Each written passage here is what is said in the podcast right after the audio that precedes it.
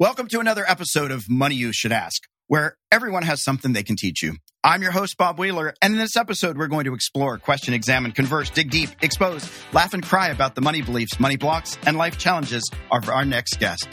Turn up the volume, listen, learn, and laugh.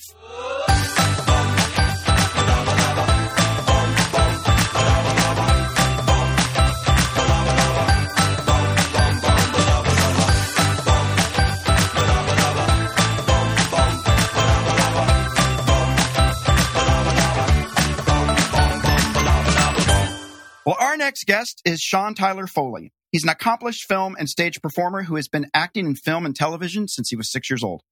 He is passionate about helping others confidently take the stage and impact an audience with their stories.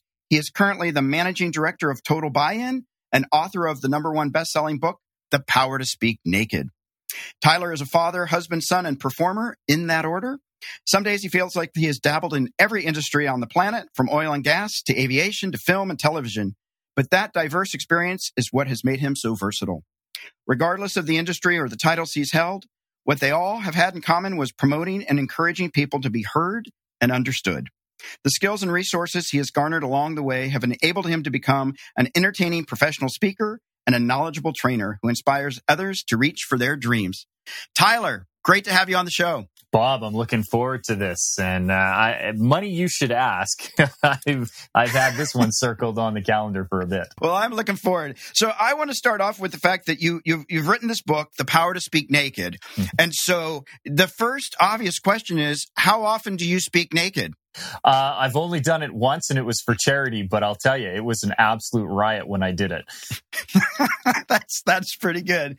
And then I, the follow up question is, um, you've you've got to cover, you've got your book. I think if you, uh, I you, do, you got to show us your happy, book. Happy to show. All right, and so then the question is: Is that a stunt double, or did you uh, did you stand in for the picture? Oh, I wanted so badly to be the person on there, but that guy definitely works out more than I do. No, that's a that's uh, the funny story about that. That's a stock image that was purchased from a site that Jeff Bezos owns, and uh, that same site will not allow me to advertise my book on said site because it breaches their um, their ethics policy. It shows uh, a naked man, or uh, it brings undue attention to the breasts and or buttocks in a sexually suggestive manner. And so, uh, although it's a purchase stock photo, I can't actually uh, plug this on Jeff's site. So, uh, unfortunately, I can't advertise my own book.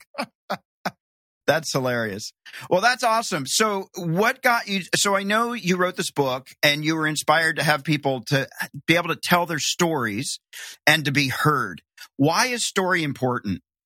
Well, story connects us and it's how we are able to see each other through another lens.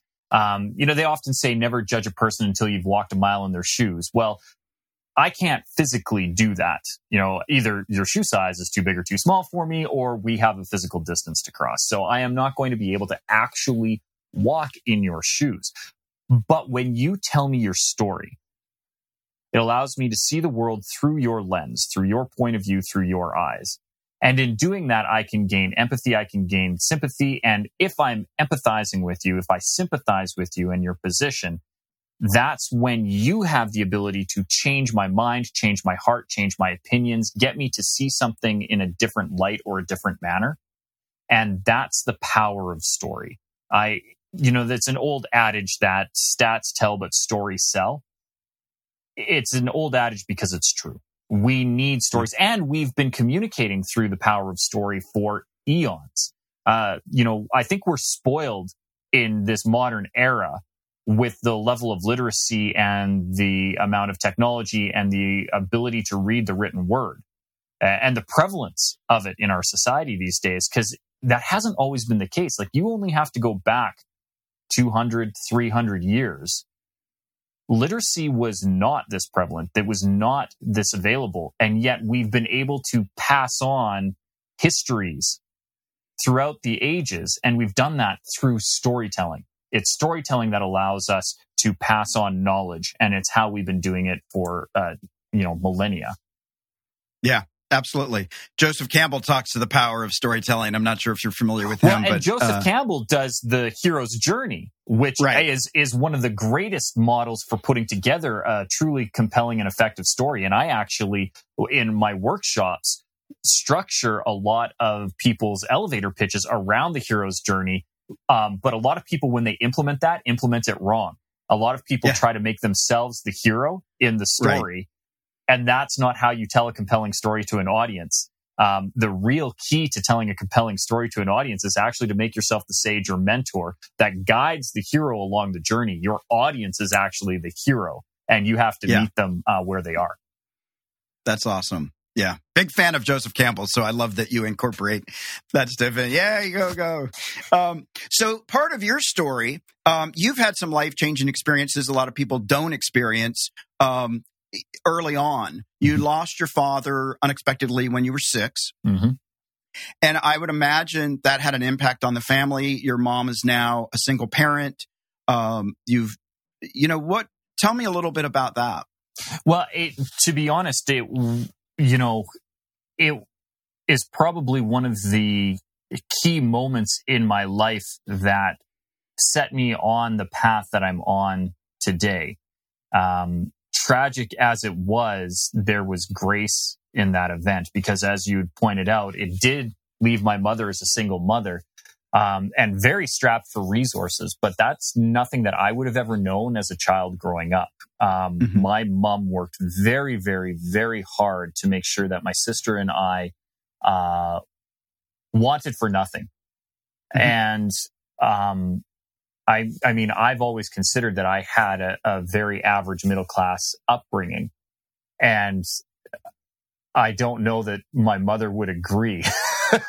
I don't know. I don't know what her finances look like, but it was one of my earliest money lessons was watching my mother uh, budget on a single income. She was an administrative uh, secretary for an accounting Mhm. firm. And for her to be able to stretch a dollar the way that she did and raise two children on her own from a very young age. My sister was two years old when my father passed away. As you had mentioned, I was six.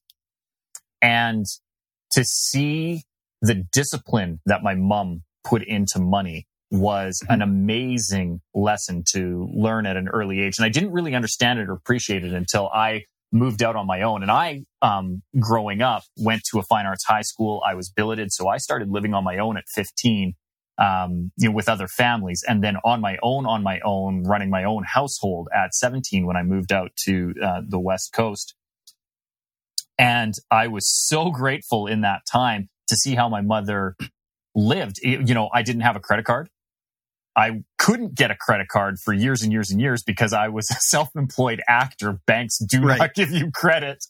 Um, Yeah. I actually had to get a more expensive apartment. Like I had budgeted uh, an X number of dollars for living accommodations, and I couldn't get credit to get into the apartment. I, the apartment that I ended up getting into was significantly further away from my workplace and at a much higher dollar value because the landlord took a shot on me because he had a crush on me.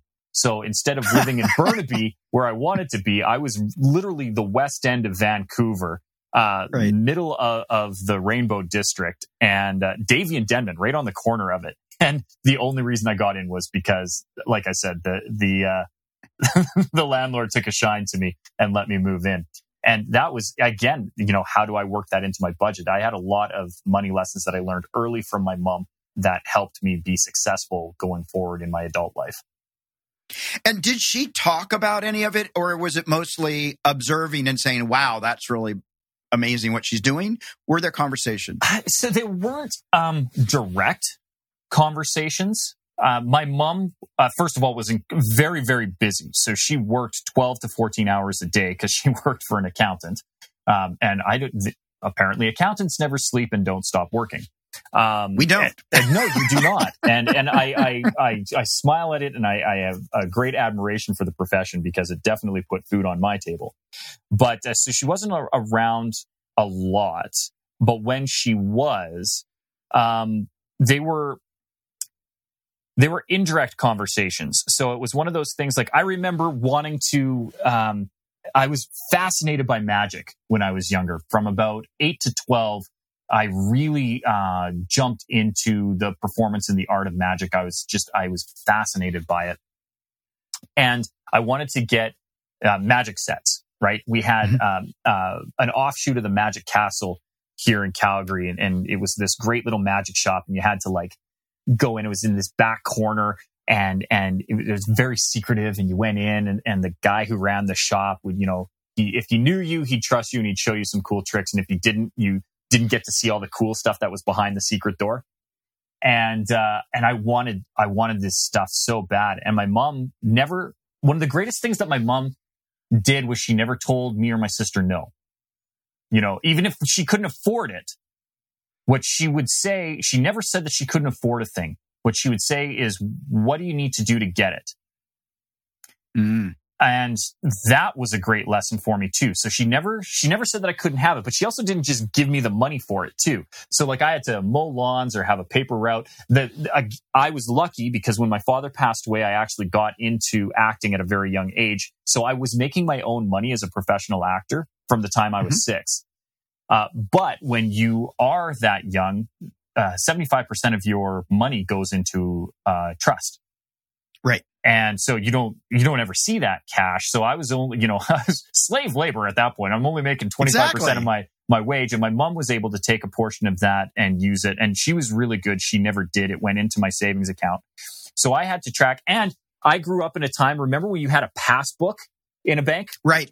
You had yeah. to go and you had to give it to them and they'd stamp it and you could track how much money you number. had. Yeah, that's you right. Know, you had the ledger and you had the credits and the debits and it, and it all added up. And so I, I was doing that from the time I was seven.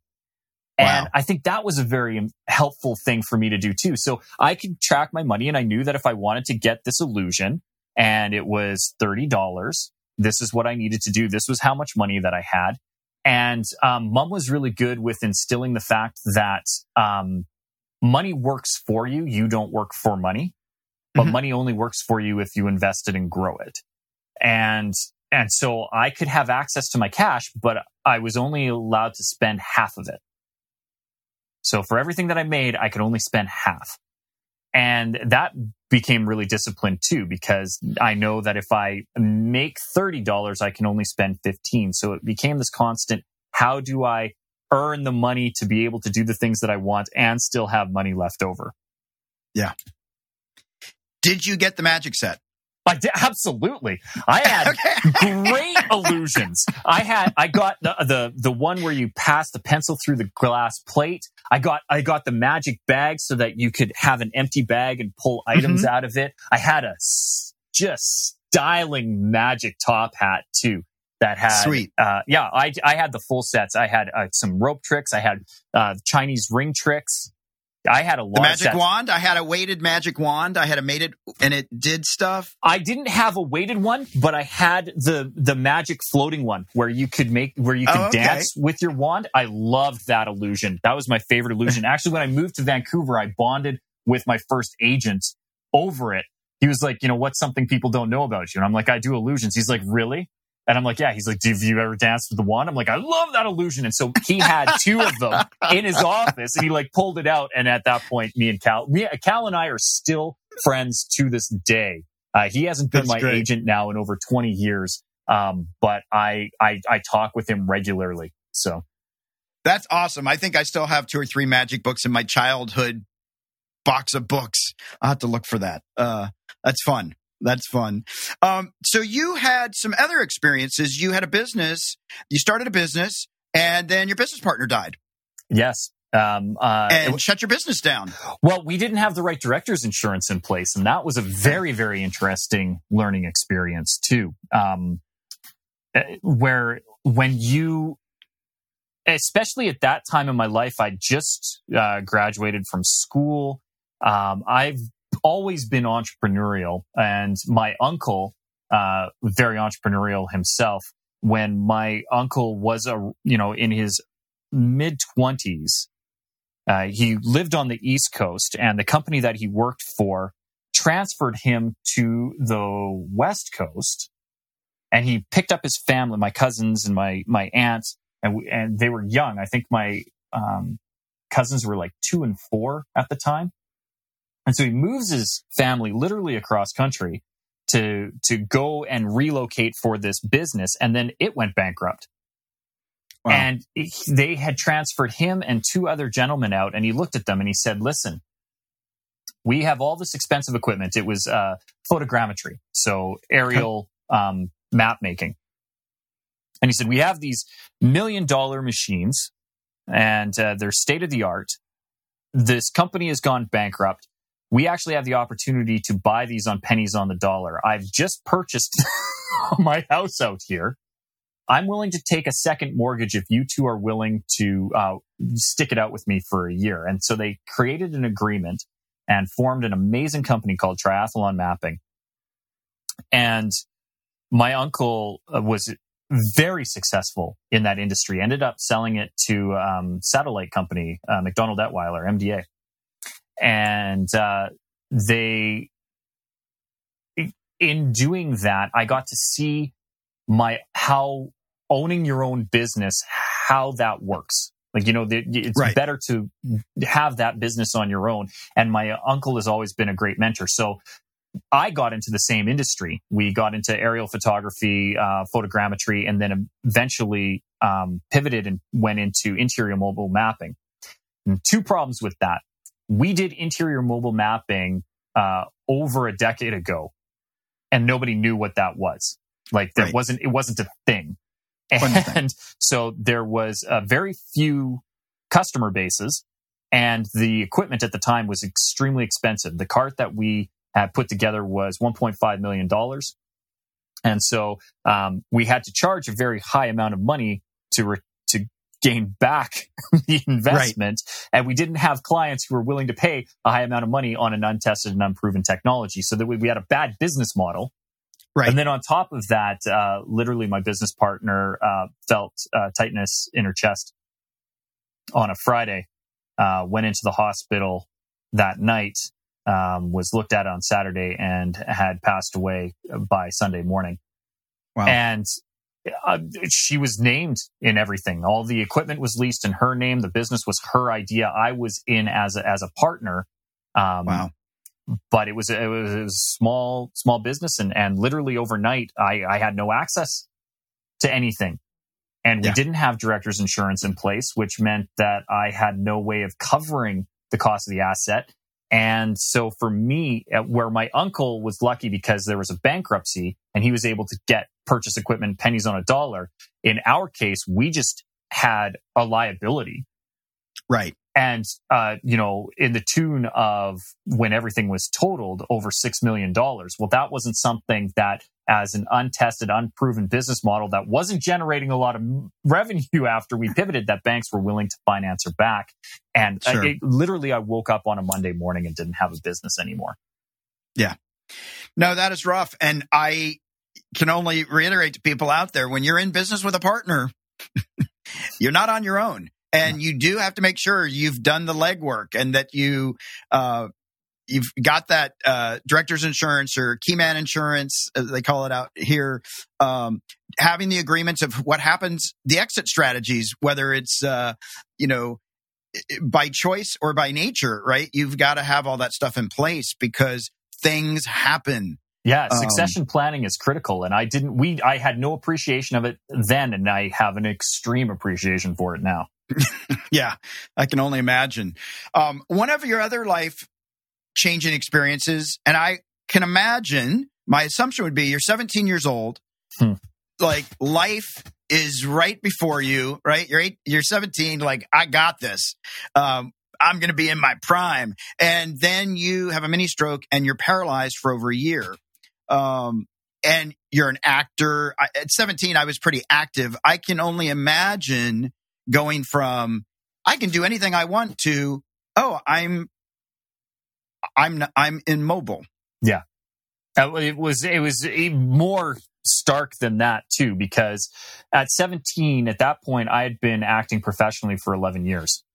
Right. I was in a fine arts high school, a senior year of a fine arts high school. Uh, you know, one of the leads in a play and the musical and part of my requirement for graduation was to perform in said production. And New Year's Eve, 1996, I go to sleep. Everything's fine. New Year's Day, 1997, I wake up and the entire left side of my body is paralyzed. And as somebody who relies on my body as a physical instrument to perform, and with my entire career, you know, at seven, I had already had it mapped out. I'm going to uh, go to New York or LA. I'm going to be on Broadway or Hollywood. I'm going to be a star, name and lights. Right. Right. And taken away in the blink of an eye. I was, I was devastated. Like yeah. it, it was, you know, that's how I was making money. It's how I earned a living. That's how I planned on earning a living. And and then on top of it, there was social isolation with that too, because I, it happened over the Christmas break. And I was literally and metaphorically in a dark place because sure. growing up in the theater, I am very comforted by dark places. As weird as that sounds, a, a mm-hmm. blank, mm-hmm. empty black box is home for me.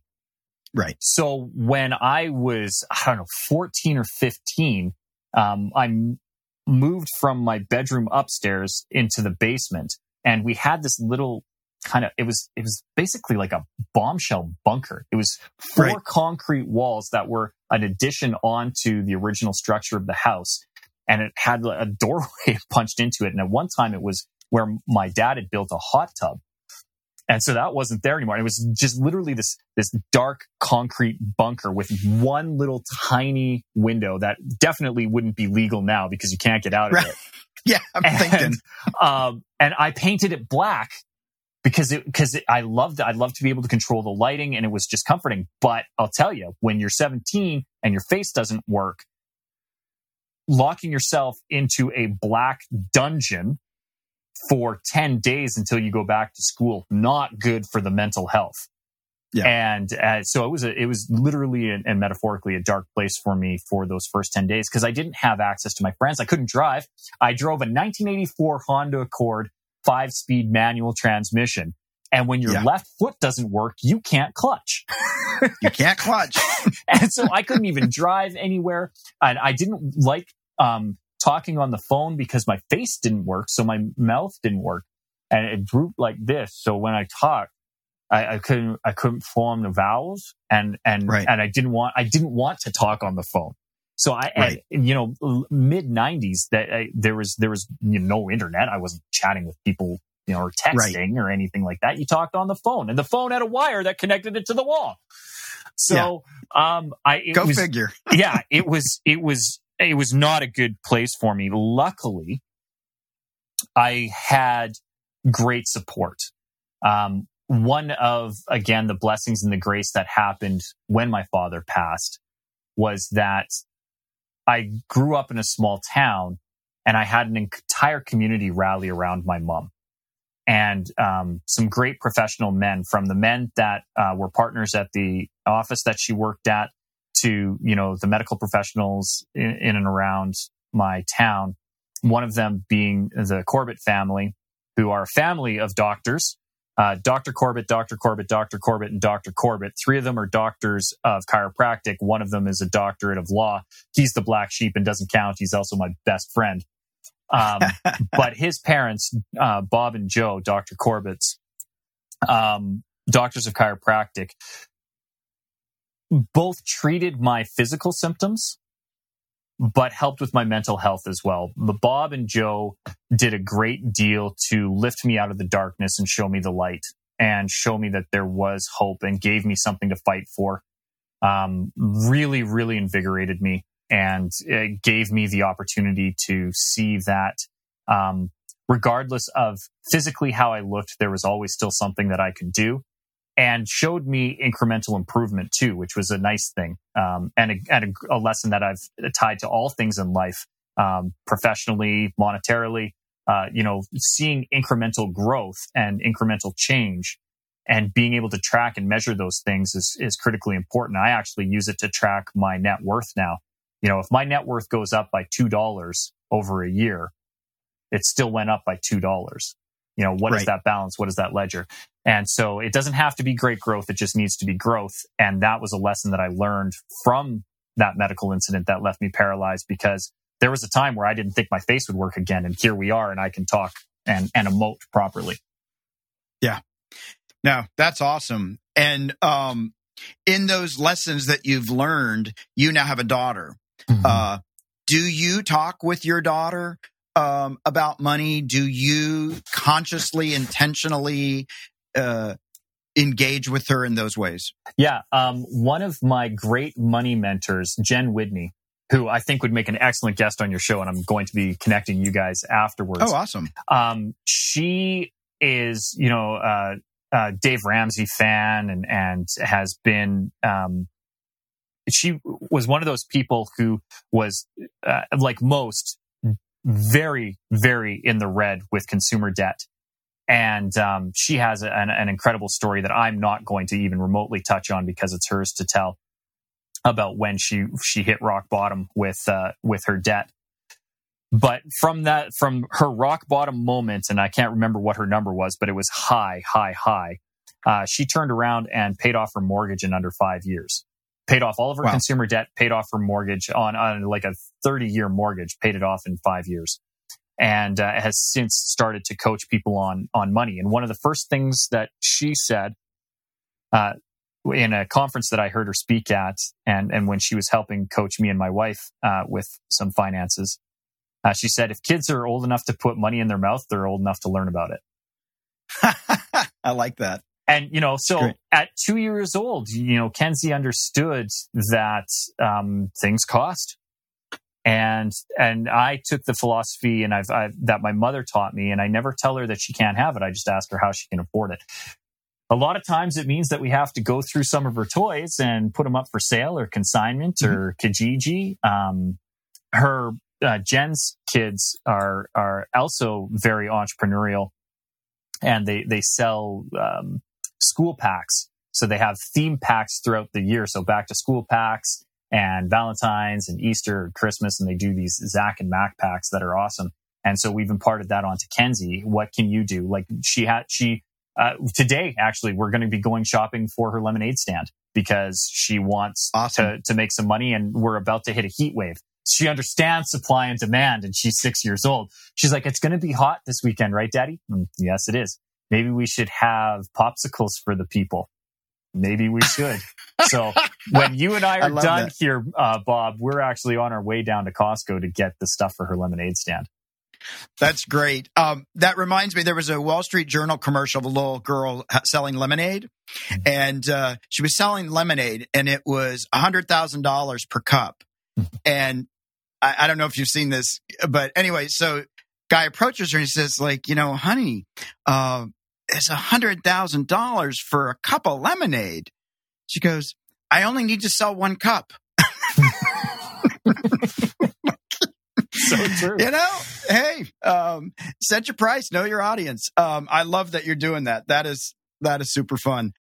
In the letter you wrote to me, you talk about uh, the grace that you've discovered through all of this, and I, I think really the question for me is why do you want to help other people? Like, what is the importance of getting out there and saying, Hey, folks, share your story. I want to help you get there.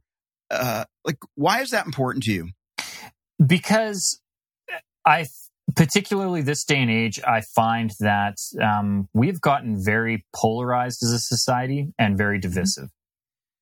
And I think a lot of it has to do with the fact that we are confusing opinion for fact. What I've just stated right now is my opinion. It is not a fact. It is just simply my opinion. And yet we, we have gotten to this interesting point in history where, uh, fact has stopped mattering. Yeah. And the reason I want to empower people to tell their story is because story is what binds us together. Story, as I discussed earlier on in, in the show, it's how I can walk a mile in your shoes. It's how I can have empathy and sympathy with you. And if I don't use story, then I'm just stating opinion blindly. And that's when people tend to get their back up against their wall, right? Because my opinion may not match your opinion. And Therefore, my fact doesn't meet your fact. Therefore, my reality doesn't meet your reality and we butt heads. If I tell story, this is an experience that happened to me. This is how I perceived my life. This is the lessons that I have learned along my journey. You can see the world from my point of view. You and I may have vastly diverging opinions on money and money management and how we do it. But when I tell you my story of why I feel the way that I do around money, based on my upbringing with my mom being a single mother, based on me having to move out to the West Coast on my own at 17, um, the fact that I was never given credit until I was almost 30, um, shapes why I feel the way about money. And although you and I may approach it differently or the same, you can see why I approach money that way. And it allows you to uh, either mentor me or get on my side or at least present uh, a viewpoint that may differ without it having to be combative. And same when you tell me your story. Now I can I can see it from your point of view. Um, and I think of Jen Whitney and and her philosophy on money and how it's evolved too. Like she she was a, a staunch believer that you. Uh, I remember the one time I wanted to pay myself first, and she said, "No, you need to tackle your debt first. Like everything should be going towards debt. Then you worry about paying yourself." And I'm like, "No, in my heart of hearts."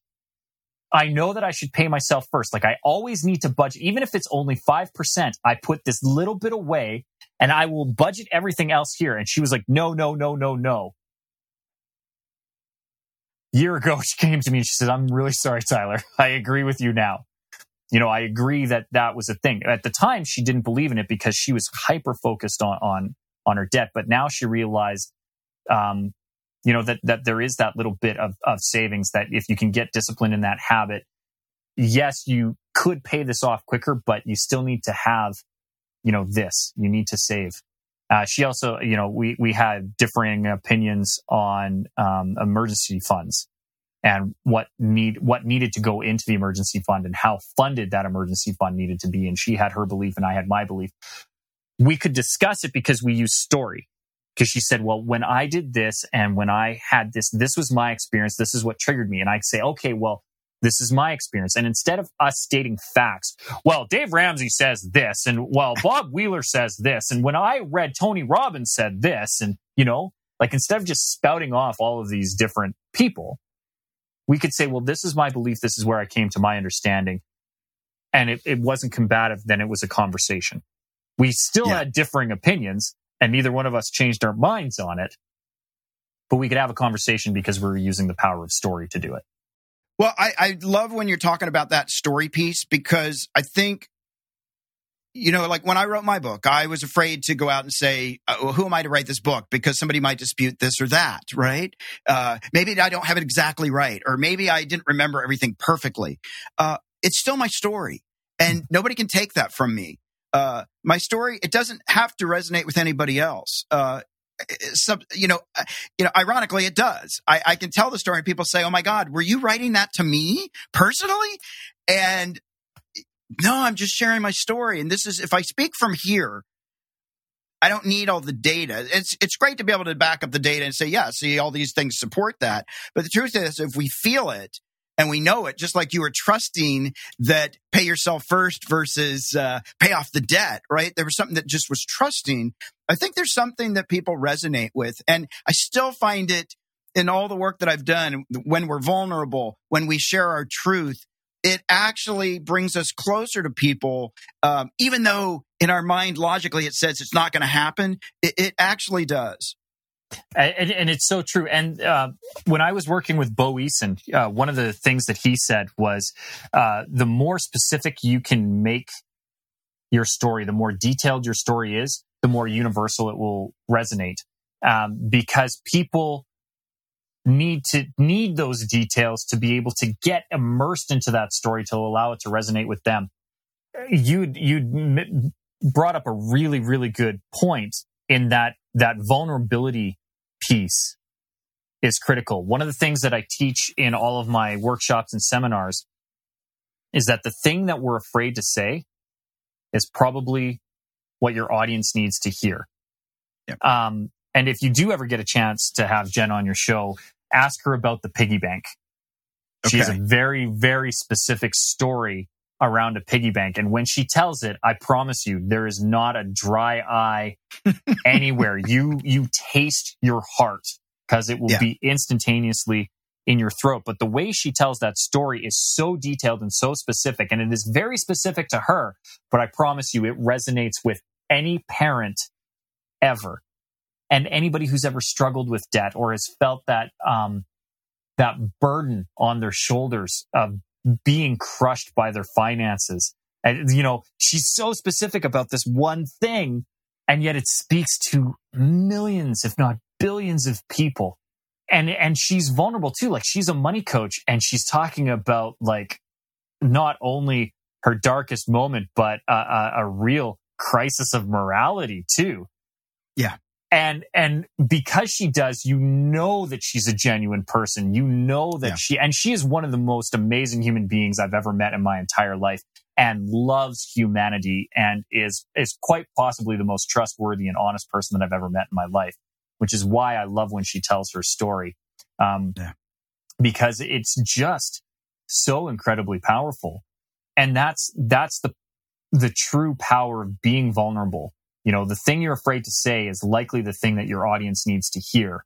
And if you can have the power to express that, and if you can get over the fear of judgment, it instantaneously brings your ideal clientele, your ideal audience to you because it resonates with them the same way that two tuning forks who are harmoniously tuned, you can tap one on this side of the room and the other one will start to vibrate because of the harmonic frequency. And that's Yeah. what telling a compelling story will do. It will vibrate and resonate with your audience. They've actually done studies with it. That's a, that's a physical truth, not just a metaphorical one. If anybody Yeah. gets a chance to study HeartMath, when you get your heart and mind connected, you can actually send resonance through the room and amplify it. So That's awesome. And when you tell the truth and you tell your story, uh, you're actually letting yourself be free. There's like a freedom in that because you don't actually have to hide who you are. You actually just get to be fully who you are.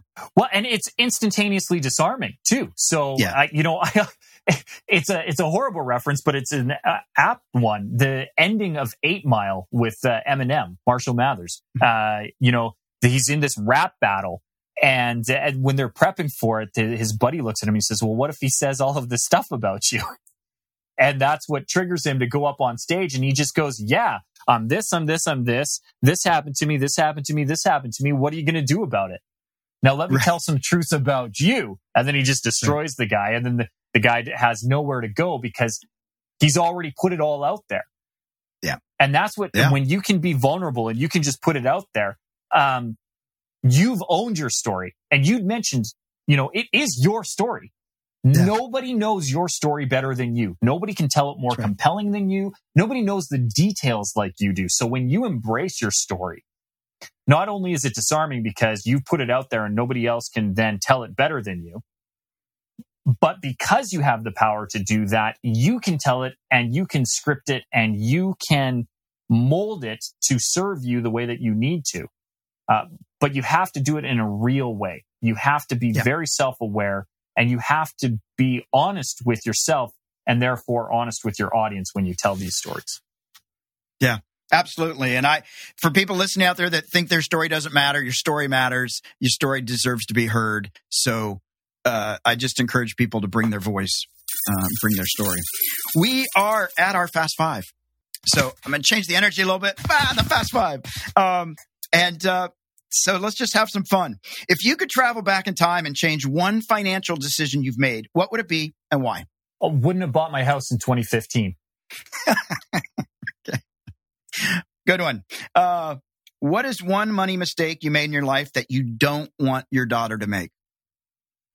uh, maxed out uh, my credit card and line of credit uh, and pushed, uh, you know, with the mistaken belief that I could pay it back rapidly, that I was getting an ROI without actually calculating what the ROI was. Debt spending and deficit spending to try and earn more money uh, right. never has panned out for me. And I always do best when I work with a cash budget. Yeah. Cash is king. Cash is king. Does your wife have a quote bad financial habit? yes. Hey, you guys won't get the reference. Uh, Tim Hortons. It's uh, equivalent to Dunkin' Donuts. She, okay. uh, and what's worse is that this is the thing.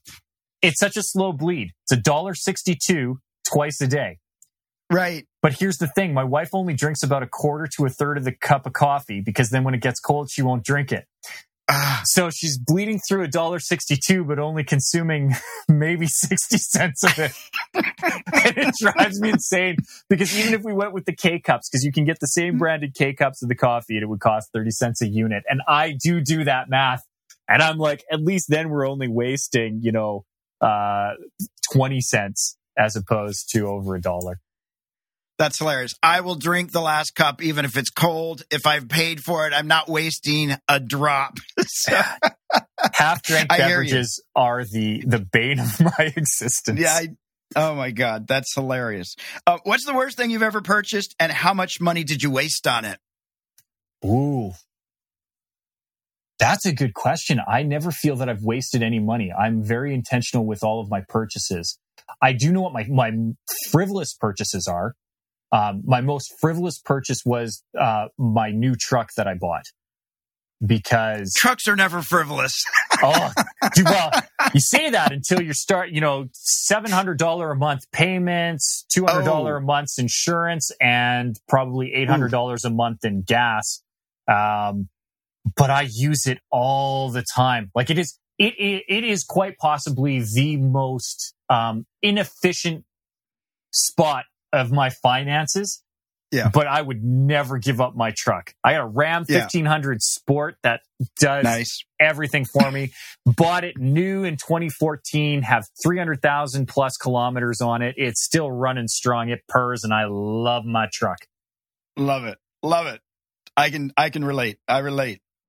In the past year, what's one thing you've gotten in the way of your own financial journey?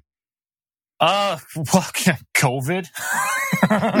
uh, my entire uh, business model is derived from speaking to people one in mm-hmm. person. And yeah. a lot of speakers are, are, are and were able to pivot to a virtual forum. I've always had a virtual side in that I have digital products that are available for training, but they're just not the same. Yeah. And the majority of my revenue, 80% of my revenue is derived from uh, in person interactions. And being so heavily reliant on that uh, is is damaging. And there's not a lot that I'm willing to do to change yeah. that. Uh, yeah. Are there is there the possibility for me to do it? Yes. Have other people in my space done it? Yes. Could I copy them? Yes. Am I willing to? No. That's great. Being clear knowing what you're willing and not willing to do. I love that. Uh, so Eminem moment, sweet spot, money, mo- money and motivation. Can you give us, um, the listeners a, a practical financial tip or a piece of wealth wisdom, something that's helped you along the way? Yeah. Always pay yourself. Um, find a number that you're comfortable with and do it. I know when I stopped doing that, uh, was the worst four years of my financial health. Um, and if I could follow one up on that, it is uh, develop a spreadsheet to track your net worth and be honest with what your net worth is. It's the only way that you can track your growth. And even if it's only a dollar or two, uh, I learned this again from Jen Whitney and, and another incredible money um, mentor, Erin Skye Kelly, who coincidentally has a book out right now called Get the Hell Out of Debt. So if any of your listeners want to pick up a book other than mine, other than yours, uh, Get the Hell Out of Debt by Erin Skye Kelly is, is a great read. Um, and I, I, I, really do highly recommend it. But, um, and she'd be a great guest on your show too. But w- tracking your progress is, is critical. I, like I said, I update my, uh, my spreadsheet monthly and track my net worth. And there are months where it literally goes up by 50 cents. Yeah. But it went up and right. I, I need to see where I'm tracking and how I'm tracking and make sure that I'm increasing my net worth over Yeah. time. And as long as I can continue to do that, um, growth is growth, however small it is. But the only way to know what it is is to track it. So always pay yourself first and, and make sure that you're tracking the metrics to know what direction you're headed. Absolutely. Well, you know what I, I, I mean, we're coming to the close here, and one of the things that I am aware of in this conversation, even though some of it hasn't been explicit, is this place of how do I make it work? Like, how do I reach my goal? Um, and in that, I hear a little bit of uh, understanding the piece of delayed gratification that I'm not going to get everything right this minute, but that uh, it, it's it's available to me. I just have to figure out how. Mhm. And the other thing that I what I didn't hear was a lot of judgment, negative judgment of taking yourself out for making choices, um, even with the truck saying, ah, it's not the most efficient, but it brings me so much pleasure, right? And so being able to look at all that and and not take ourselves out, or having had the debt, or having had the business just completely disappear from you, picking up and moving forward instead of sitting in the corner saying, "Look what happened to me." Um, I, I hear this place of responding and being proactive in your life, even if it's only 50 cents over the course of a period of time, but there's movement forward instead of just looking back. Yeah.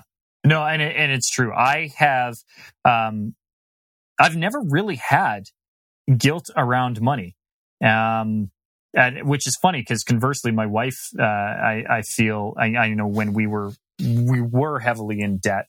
Um, I, I distinctly remember working, uh, going to one of Jen's workshops, and my wife, who is also named Jen, um, just breaking down on it. You know, what are what is the debt? And to her, it was a heavy burden, and to me, uh, as long as I am happy with that purchase, if it brought me joy, whether it was a spontaneous one or delayed gratification, I'm doing it with intention. I never spend money unintentionally. And I think that's the key. I mm-hmm. spend money with intention. Do I always spend it well? No. but do I spend it with intention? Yes. And therefore I'm never disappointed with my purchases. I mean, you're, Yeah. I can look right up to my right. I have a, a Lego set that's almost a thousand dollars. Was that purchase necessary? No. Did it bring me and my daughter great joy when we built it? Absolutely. And so was it worth it to me? Yes. I love it. I love it. And, and in a couple hours, you're going to have a lemonade stand and uh, some Moroccan profits uh, from from your heat wave. yeah. No, and she and it's her own money. She's investing her own money. She um she'd sold a couple of her toys at a garage sale, so she has the money, and so it's her money that she's going. We've got a budget to go to Costco. She's going to purchase it, and uh, I'm pretty sure I'm going to eat some of her profits. Literally. but I'm dad. I get to do that. That's right. That's right. That's the perks. That's Yeah. the perks. Love it. Where can people find you online or social media? Uh, best place to go is SeanTylerFoley.com. And Sean is spelled the proper Irish way, S E A N T Y L E R F O L E Y dot com, dot com. Tell them Tyler sent you. And if you go onto it, um, before they do, Bob, what I would ask that they do if they are getting, if your audience right now listening to our conversation is getting value out of money, you should ask. And they come back and they're finding that they are getting actionable advice and tips and that the guests that you're bringing on regularly are serving them. I would ask that they hit pause on this episode right now and give your show a five star review, a like, a thumbs up, a share, whatever that platform is asking you to do. If you really want to go above and beyond, give a comment. What was your favorite episode? What was the favorite bit of money advice that you've gotten from Bob uh, during this time? And that's how he can grow his show. And I know as a guest, I've really, really enjoyed my time on here, Bob. And so I think it's the least that I can do is to ask your audience as a call to action before they do my call to action to help your show grow by giving you that five star review, giving you the thumbs up and, and comment on the episodes that they like. And if they do that, if they come to my website, SeanTylerFoley.com, uh, right on the main landing page, we have a banner that says the method. If they click on that, I'll give them an 11 page document called The Method, and it has five insider secrets that I've learned over 35 years of public speaking and performing that will help them be more confident in telling their message, in sharing their story, in saying the thing that they're afraid to say and, and really getting out in front of their messaging and, and saying what, what needs to be said, what's on their heart and sharing it in a very authentic way. So if they can do that, it's my gift to them, but only, only if they give you a five star review, sir. Well, I, I appreciate both calls to action. I really do appreciate that. That is uh, that's very kind. Um, I've loved having this conversation with you, um, and I do hope that people will go out and give me a five star review as well. That's I, I, won't say no to that. Um, I do want to say out to our folks out there, please don't forget to share the love. You can like, follow, and share on Facebook, Twitter, and Instagram. Search for Money You Should Ask, all one word. Follow this podcast on your favorite podcast player, or visit Spotify and search for Money You Should Ask or click on the link in the description. If you're watching this episode on YouTube, don't forget to like, comment, and subscribe. For more tips, tools, or how to learn how to have a healthy relationship with money, visit themoneynerve.com. That's nerve, not nerd. I'm both. Tyler, thank you so much for joining us today. I so appreciate your insight. I hope everybody goes out and buys your book, and I hope everybody's out there speaking naked. It'll be a great sight to see. Thank you so much, Bob. Yes, we, we encourage it always. Following proper local law. That's right. Yeah, you got it. Again, permits and insurance, permits and insurance, and then you're fine. Exactly.